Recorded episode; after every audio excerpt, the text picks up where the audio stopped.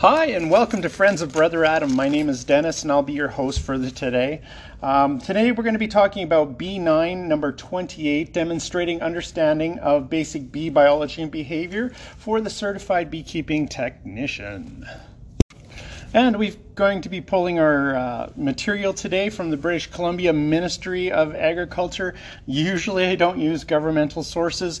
However, uh, this particular course does come from Ministry of Education. So um, we're going to be uh, going over a few things and uh, I'll be adding a few things as we go along. So let's jump right in. Uh, today,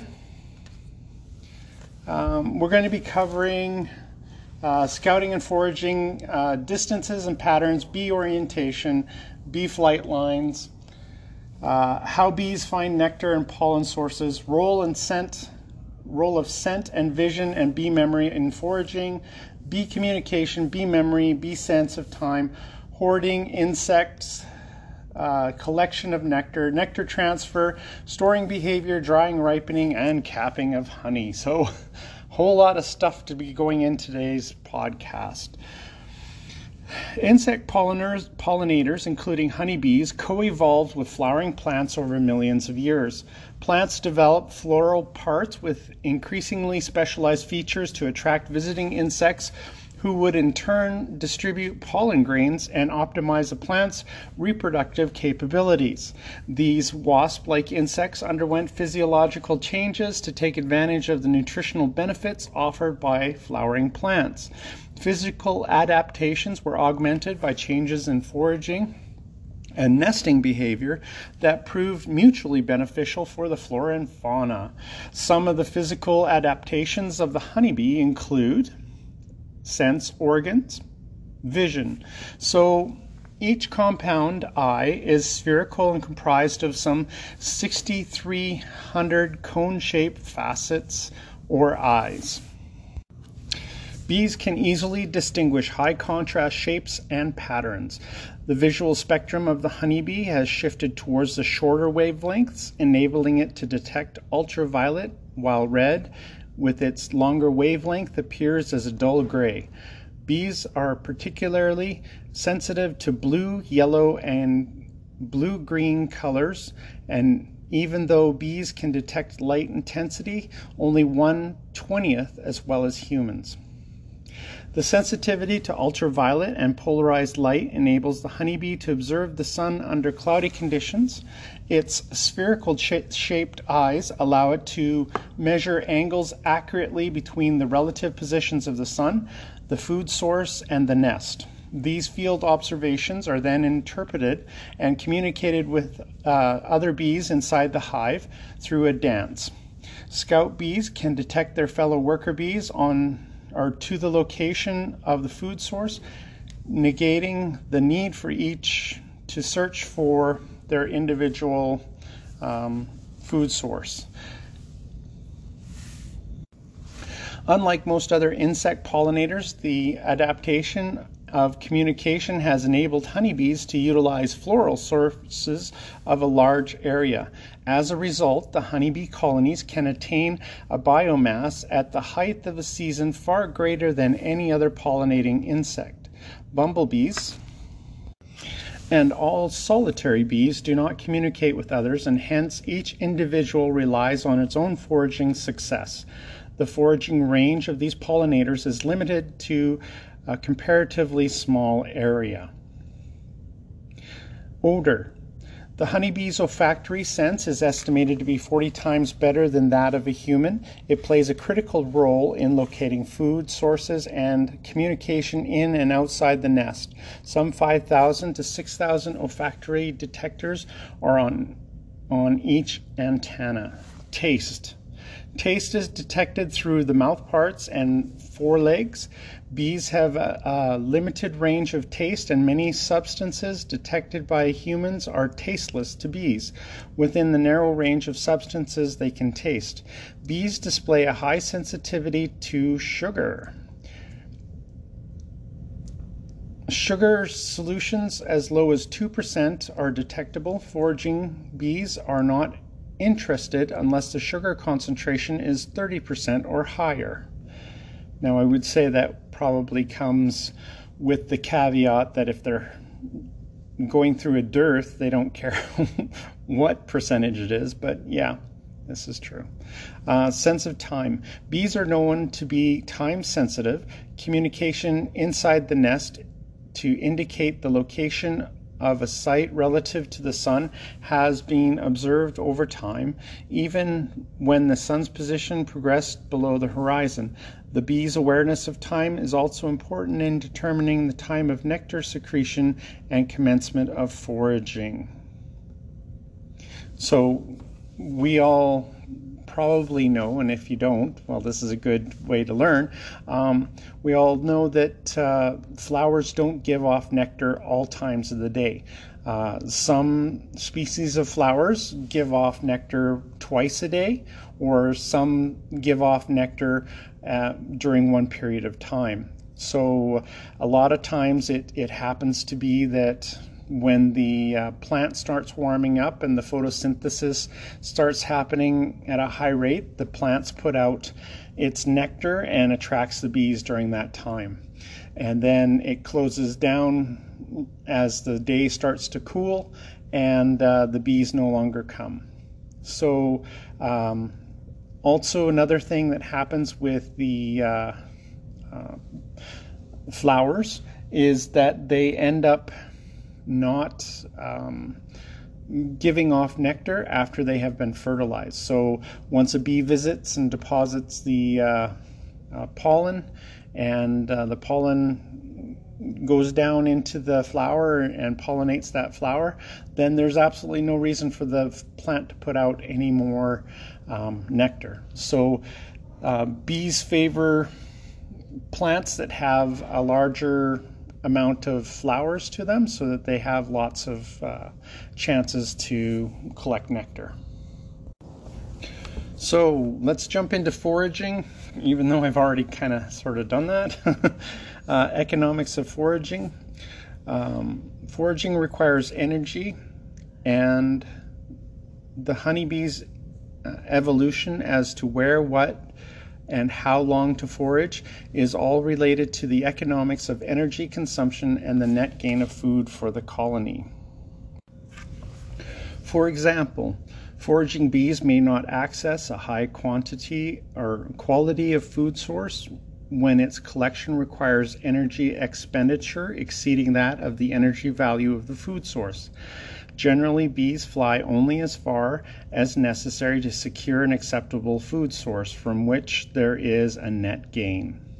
Factors that include or influence foraging behavior and determine profitability, such as weather, wind, temperature, and sunlight, um, the distance to food source from the hive, including differences in elevation, food quality, so concentration of sugar, protein content of the pollen, and quality of the nectar or pollen. Foraging range. Bees are known to fly as far as 12 kilometers or 8 miles. Usually we tell people 5 kilometers, but um, yeah, this is pretty interesting. It usually uh, but usually foraging is limited to food sources within three kilometers. Approximately 75% of foraging bees fly within one kilometer, while young field bees only fly within the distance of a few hundred meters. Foraging fidelity. Foraging bees tend to limit their visits to a single species of plant during each trip. This behavior adaptation is critically important for the success of pollination since it assures the transfer of pollen from one plant to the other plant in the same species. In commercial crops, foraging consistency is essential for optimizing seed set and fruit development.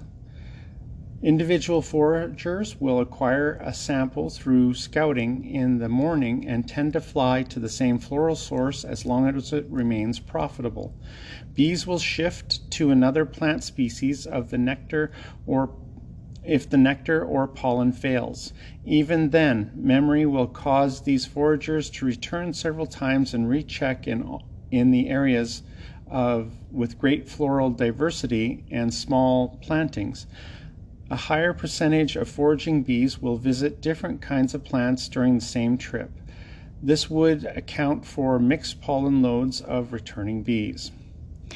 And one of the other things that we do know um, from some of the other experiments is that bees tend to like certain types of plants. So they'll get a taste for clover, and if the clover is done and over with, they'll just sit back and do some of the things in the house, housework and stuff like that, and they won't necessarily go out when they know that the the nectar from that particular plant is not flowing. Um, and uh, they get their likes and dislikes. And uh, this is good to know as well when your bees are pollinating crops such as um, canola because uh, the canola honey tends to crystallize. And um, so, if your bees are set on a canola field and you're waiting for them to go out and um, harvest the canola crop, um, you can be assured that as long as the canola is flowering and giving out nectar, that they will be hitting that almost all the time, all the way through. So you'll be able to change out your um, honey supers uh, more often so that you can get it home, get it spun out, and get it into uh, a container before it crystallizes. And uh, yeah, um, a lot of times uh, we beekeepers don't tend to um, harvest that particular honey because it causes a lot of issues.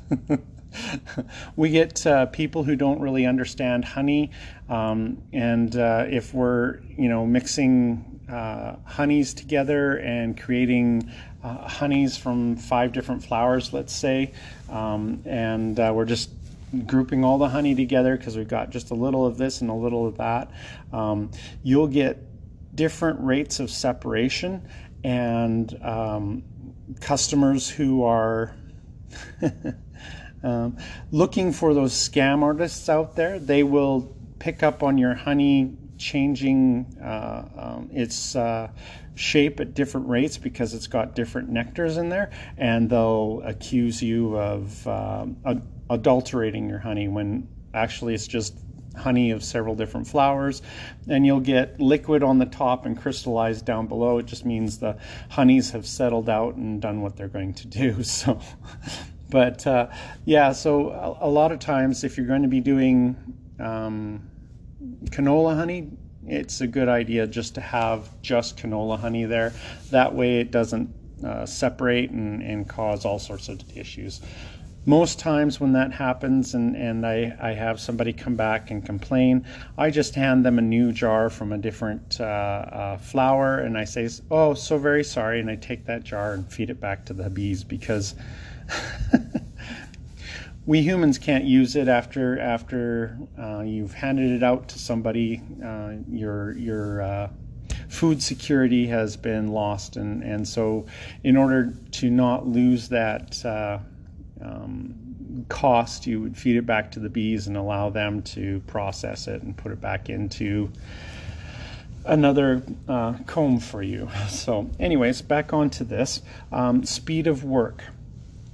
Bees visit up to 40 flowers per minute depending on floral type, nectar availability, and weather conditions. Floral visitation rate by honeybees of some important crops, such as apricots, 10 seconds, apples, 68 seconds, cherries, 82 seconds, raspberries, uh, 16 or 116 seconds, black currant, 134 seconds. Uh, the longer time period and the greater nectar availability, it takes twice as much time to collect a load of nectar compared to a load of pollen. Honeybees are foraging generalists and are capable of using a wide range of floral sources.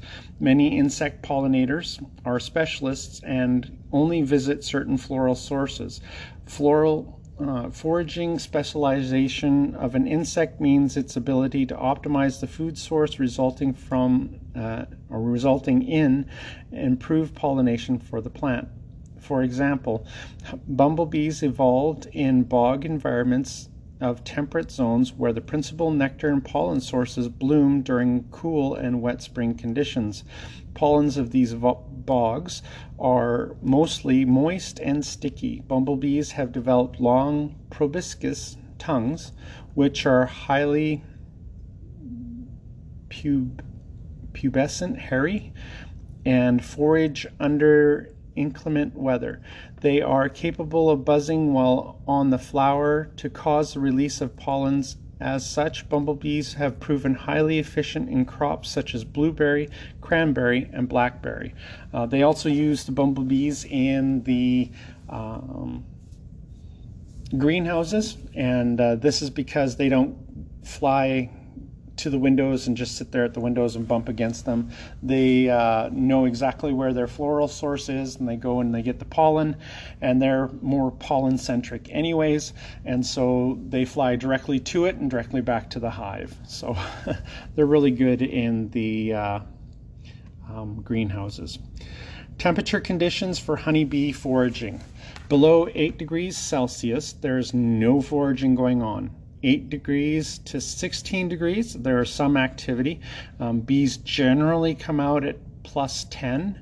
So um, 16 degrees till 30 degrees is optimal conditions. And then above 30 degrees Celsius, a reduction of foraging uh, and an increase of water collection. And that's because they take the water into the uh, um, beehive and they essentially make uh, swamp cooler type idea inside the beehive.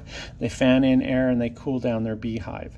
Um, so not only do they tell their friends about where it is, they also um, tell their friends of changing conditions in the hives and they will change their activities.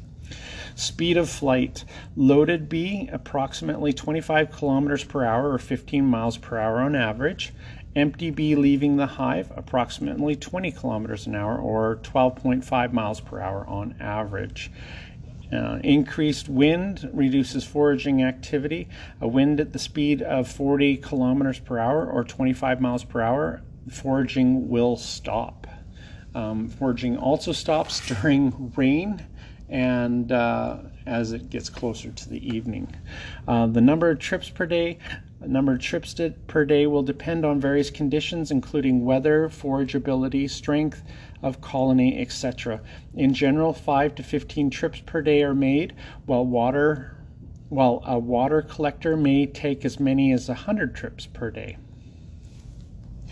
The nectar flow is the period when bees forage and collect nectar to sustain the colony. A nectar flow is the period when there is abundance of nectar production that the bees gather surplus beyond the immediate needs of the colony, which is converted into honey and stored in the combs. To optimize the nectar resource as uh, of an area, the beekeeper must be familiar with the vegetation, its condition, and blooming time. So, one of the things that we do as beekeepers is we keep a well, a journal or an electronic journal, and every time we see a flower that is blooming in our area, we need to be taking a picture of it. We need to be um, noticing when the flower opens, um, and we need to um, some beekeepers will actually pick a flower off and taste it to see how sweet it is. Um, we will also wait until the flower closes and uh, um, goes away and then record that as well.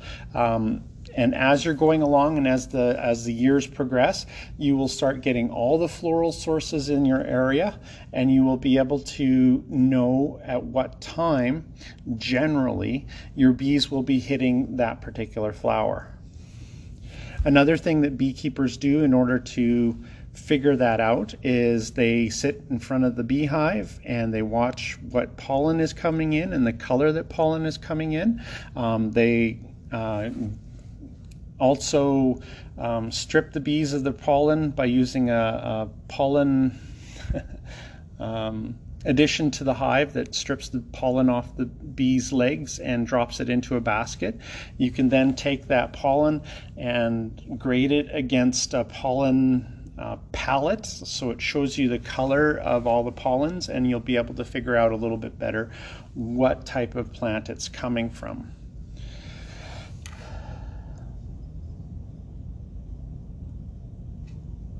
All right, so nectar and pollen sources are located by any foraging bee and are limited to the scout bees. After finding a valuable food source, a bee will return to the colony and communicate its finding to other bees through a bee dance. Karl von Frisch first described this form of communication expressing direction, distance, and food quality. Uh, gathering nectar. A bee's specialized tongue is called a proboscis. It is a suction pump the nectar passes through the esophagus into the nectar sac, where the valve prevents the nectar from passing into the digestive stomach or ventriculus. The nectar sac is essentially a widening of the esophagus and functions as a collecting chamber for the liquid foods during tr- transportation. The weight of a full nectar sac may be as much as 90% of the body weight of the bee. During the return trip to the hive, saliva is added to the nectar, which contains uh, invertase enzyme. Invertase reduces the complex sugars into simple sugars, which is part of the conversion process from nectar to honey. Should the bee require more energy for the flight home, the valve between the nectar sac and the ventriculus will open, allowing nectar to pass into the digestive tract. A field bee carrying only nectar will fly with its rear, rear legs wide apart, and I don't know why that's important. so, handling a handling nectar on the return to the hive. After the return to the hive, the forager presses the nectar onto the house bees. She opens her mandibles with her proboscis retracted, and a drop of liquid appears at the base of the glossa, where the house bees extend their proboscis and fully and sucks up the drop. The speed of the food transmission and processing is determined by various factors, including temperature, age of the bees, colony strength, and its food reserves, and the total colony intake of nectar and pollen. During a strong nectar flow, the partly ripened honey is stored in cells of the comb immediately or after a few transfers from bee to bee. During the moderate or weak flow, the food is passed on to and by many bees before it is stored. The greater number of bees in the chain, the richer the ripe honey will be in secretions and hence its enzymes. Um, the other thing they do is they will um, place it in uh, a cell and put several drops in the cell and allow it to dry a little bit. And we'll be talking about that with the ripening of honey, which is next. Um, partially processed nectar or raw honey contains too much water. And that is true. Um, water is removed through evaporation through the ripening process, which involves two phases. A bee actively involved in the processing of nectar first pumps out the contents of her nectar sac into a flat drop on the underside of the proboscis, which then she draws up again. Back and forth, the action is repeated rapidly for 15 or 20 minutes. The liquid thereby is exposed to the warm air of the hive, causing evaporation. In this way, the bee's half ripened honey, containing about 50 to 60% of the maximum, 70% of the dry substance, or maximum 70% of dry substance.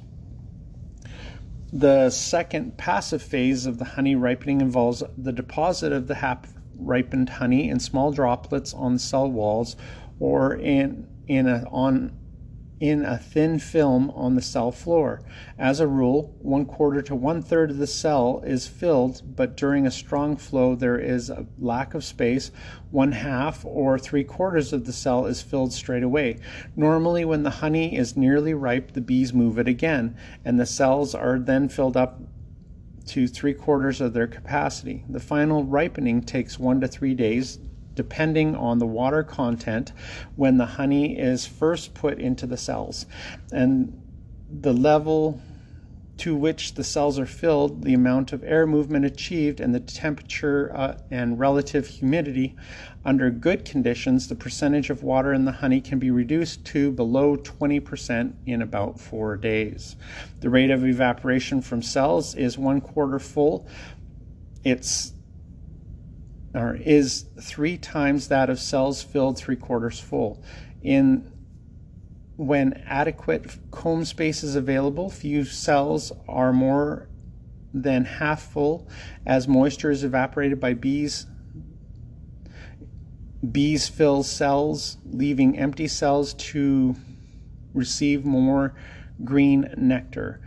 It is important to have adequate empty comb space during the nectar flow to prevent crowding.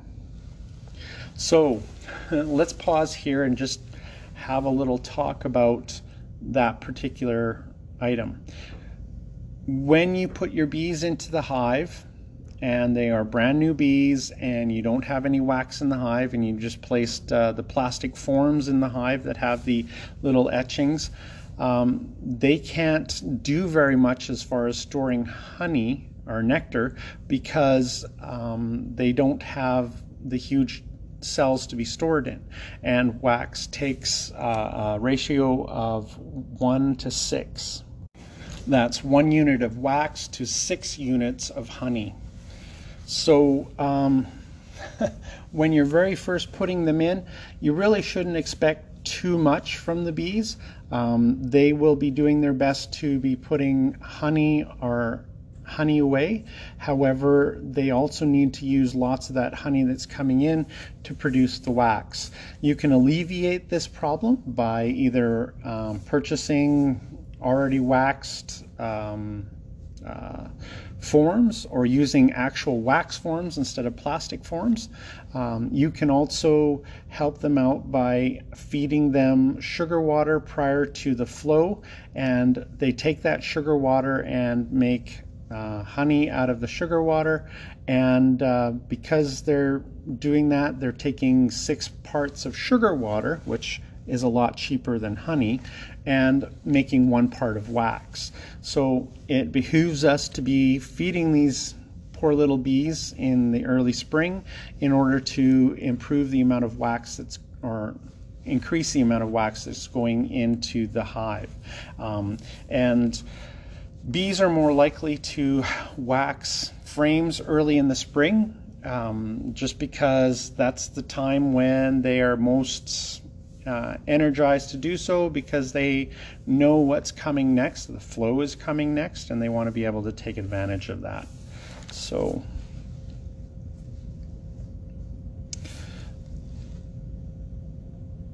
pollen collecting and storage. Pollen is dislodged from the anther of the flower and adheres to the branched hairs of the bee. The tongue and mandibles, jaws, are often used to lick and bite the anther. Uh, pollen becomes stuck to the mouthpieces and is moistened while the bee is resting or hovering in the air. She removes the pollen from her body and transfers it to the corbicula the pollen basket or of her rear legs. The process involves all of the bees three pairs of legs.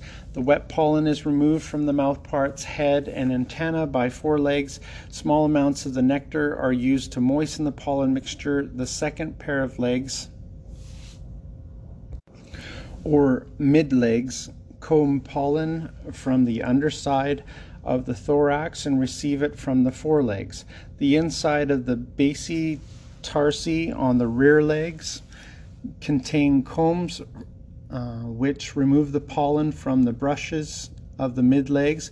By rapidly rubbing the hind legs, pollen is gradually moved up to the opening between the basitarsus and tibia of the rear leg. The rake of the opposite leg will then force the pollen into the corbicula or pollen basket. The pollen load contains up to 10% nectar, which is necessary for packing. So, if you wanted to know how they did it, nectar. the hive pollen is removed from the rear legs by a spike on the mid legs and is placed in cells. Often the head is used to pack pollen in the cells. Honey is added to maintain the pollen quality, and the final product is bee bread. So, as an extra little bonus here, um, I'm going to be talking about something that uh, beekeepers used to do. Um, it's, it's, they call it hunting wild honey. Now, they sometimes do this with bumblebees, and they sometimes do this with regular bees. Um, and um, the process involves baiting the bees and then either following the bee line that they make or um, baiting the bees in a box that is specially made to be able to trap the bee. And then after you trap the bee, um, you have to have quick and nimble fingers to um, catch the bee in the smaller box that you've trapped them in, and then attach a small colored thread to its leg. And because it's got the colored thread, it flies a whole lot slower and it's easier to track. Uh, track. And as you remember, we just talked about that bees tend to fly fairly fast, 15 to 25 kilometers an hour. So if you slow it down, then you have a greater chance of being able to um, catch up with it and follow it home. So we're going to be reading um, uh, an article about hunting wild honey around Seattle, and it's a it's a rather uh, older article. So, but uh, they use a particular kind of uh, beeline hunting, and so we will just progress with the article. Uh, Seattle architect finds rare sport in tracking bees to their hives in the forest. The unique system employed to locate delicious sweets drawn from the richest wild flowers. Uh, wild honey in the native Indian long has contended its natural foe of ailing hivers and the um, and the like. The white man, I'm, I'm very sorry, this, uh, this article is uh, kind of hard to read in places because it's a scanned in article. The white man, on the other hand, although admitting to certain sub salubrious qualities of the sweet, is not as enthusiastic about its supposed potency as a remedy. Medical science, he points out, is not to be denied, and the medical science finds but a small place for honey in its process of physical repairs. So apparently, the, the natives tended to have honey as a medicine, and the white man not so much during this time. Uh, that was the situation when Fred Stephan, a Seattle architect who would rather stalk a bee than golf or hunt or fish, set his mind at work on the subject.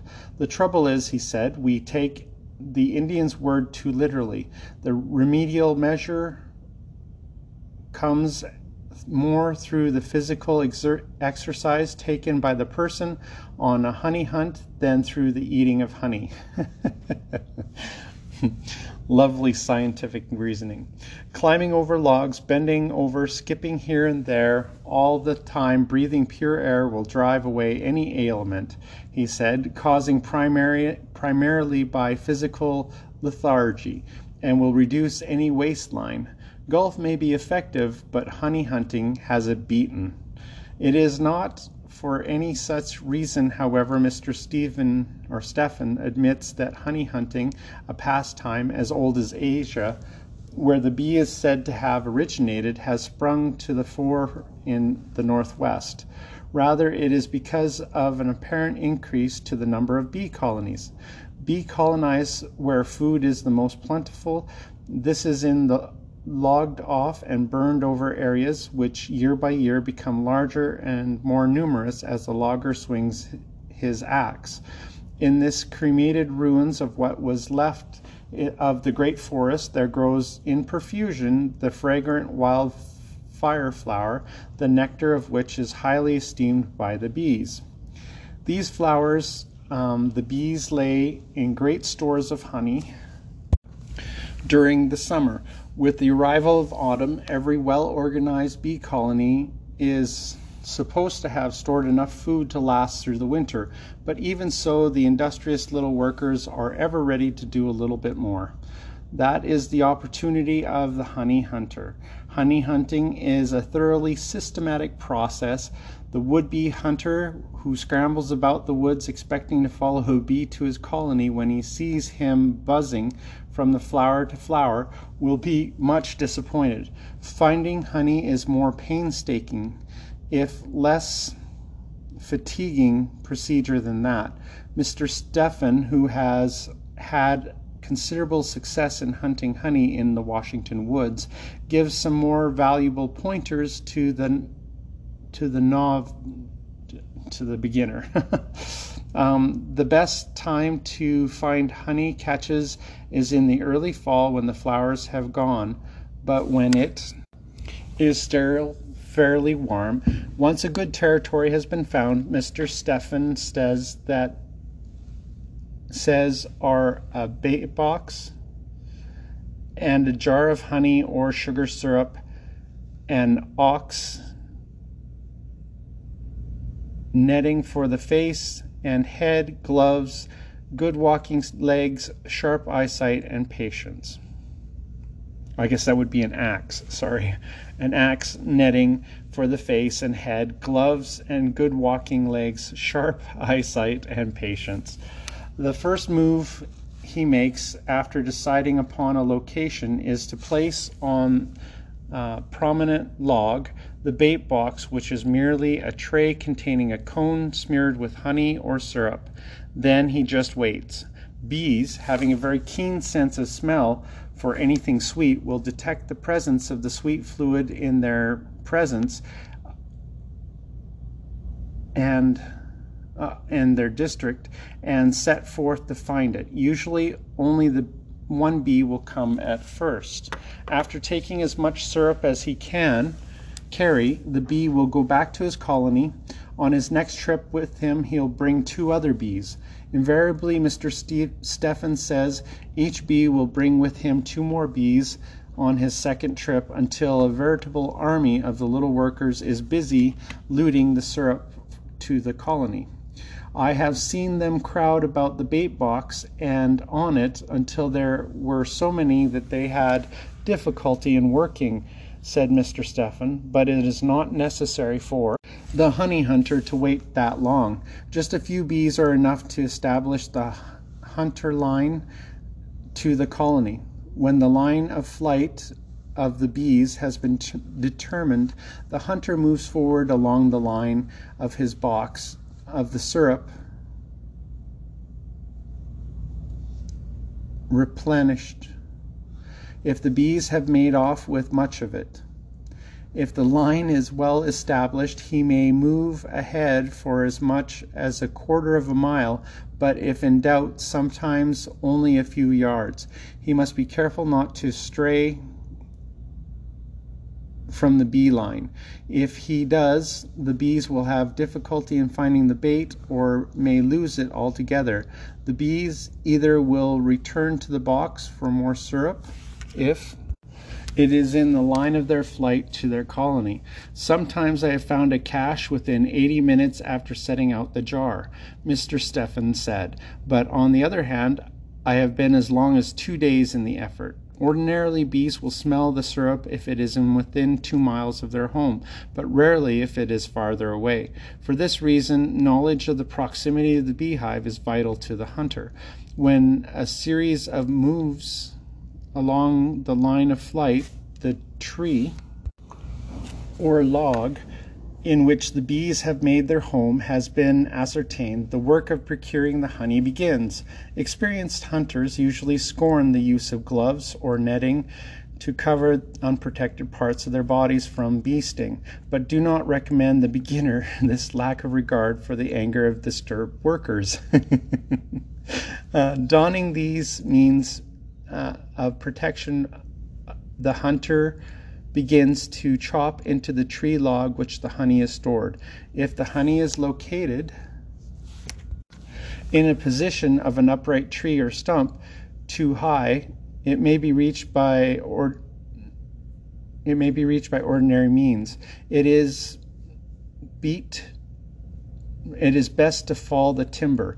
If it is too high in the tree, however, the hunt may as well be given up as lost, as the heavy crash to the ground will mash most of the honey with splintered wood and earth, making it impossible.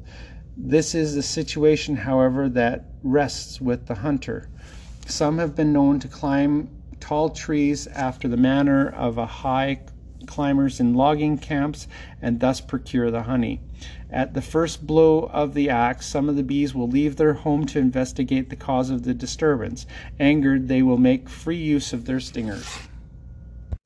But when they find that their efforts are fruitless to drive away the enemy, they will return to their store and take as much honey in their bodies as they can carry. In the or it is the instinct to prepare against calamity.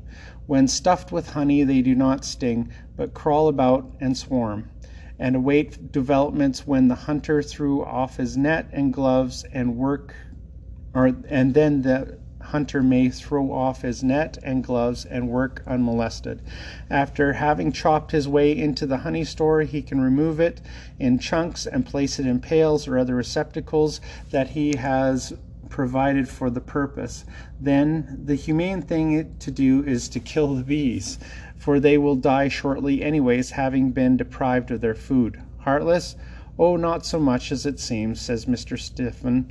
Bees only live about six weeks during the summer season, and those that have been that have stored the greater part of the honey for the winter use use never will survive to feed on it anyways. They merely stored it for the future generation. Bees live about six months during their dormant season. It is these bees, largely, that will die slowly from starvation if one does not kill them. Bees, by the way, permit no ailing members among them. Humans build hospitals to care for their sick, asylums for the mentally deficient, and homes for the indigent. But when a bee shows signs of losing its usefulness it, to its community, its fellows take him out to the door of their homes and thrust him out. Sulfur smoke is held to be the best method of putting an end to the bees. Contrary to popular belief, there is no so called tame or wild bees. There is wild and tame honey, but bees are all alike whether they live in a hollow of a tree or in in the woods or in a hive at the apiary. The characteristics, physical and in habits, are the same, but the honey procured from the hollow tree will be tasty with age as old wine will be from wildflowers, whose perfume is the sweetest. That makes it a lot different from the honey one usually gets at the grocery store it is the motive behind the hunt, said Mr. Stephen.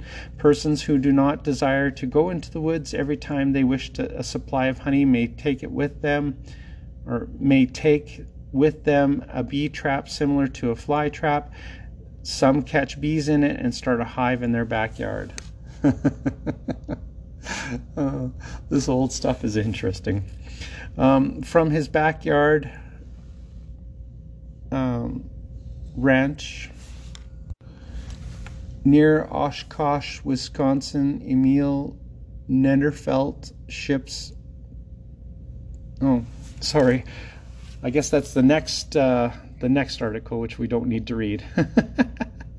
um, so there are some interesting uh, uh, ideas here that I don't necessarily prescribe to, um, and uh, this article comes it the pictures look like this article comes from I would say the 1920s or 30s. So, um, and of course that's usually when they utilized sulfur smoke from the 20s and before to kill the bees. Um, so that gives us an idea about the time that this is that this comes from. But uh, it's really interesting to see what they do. And, uh, you know, if you are hunting for honeybees and want to get yourself a free hive, you can do this and be able to catch them. I personally would uh, rescue the bees from the uh, log or tree and I would put them to work in my apiary. Um, and I would do my ultimate best to try and, and get the queen because you're going to be getting uh, genetics from uh, uh, hives that have probably been in the wild for some time. So you will have survivor genetics, which is something nowadays that we, we value more than what they valued back then. Anyways, just a little goodie at the end of our learning for today. Um, when you uh, utilize this method, but then you tie a string to the leg, it makes it so that the bees fly a lot slower, and you don't want the uh, little thread that you're tying to its leg. Um, you probably use thread that you'd use to sew on a button or something like that, just just sewing thread, and you'd want to make it a bright color so that you could see it from a little distance away. Um, and you got to be quick with the grab, otherwise you're going to uh, find yourself on the uh, bad end of a bee and get yourself a nice little sting. So it takes some experience and some some effort, but uh, it's rewarding, of course, because not only do you get uh, wild honey, but then, of course, you also get um, the opportunity to have your uh, beehive with the genetics that you probably want. A survivor stock. Anyways, thanks for listening, and uh, hopefully, you guys will tune in again. And I'm hoping to make up for my uh, lapse from last week this week and uh, um, put out a second uh, podcast this week again. So, anyways, have a great day, guys, and we'll talk with you later.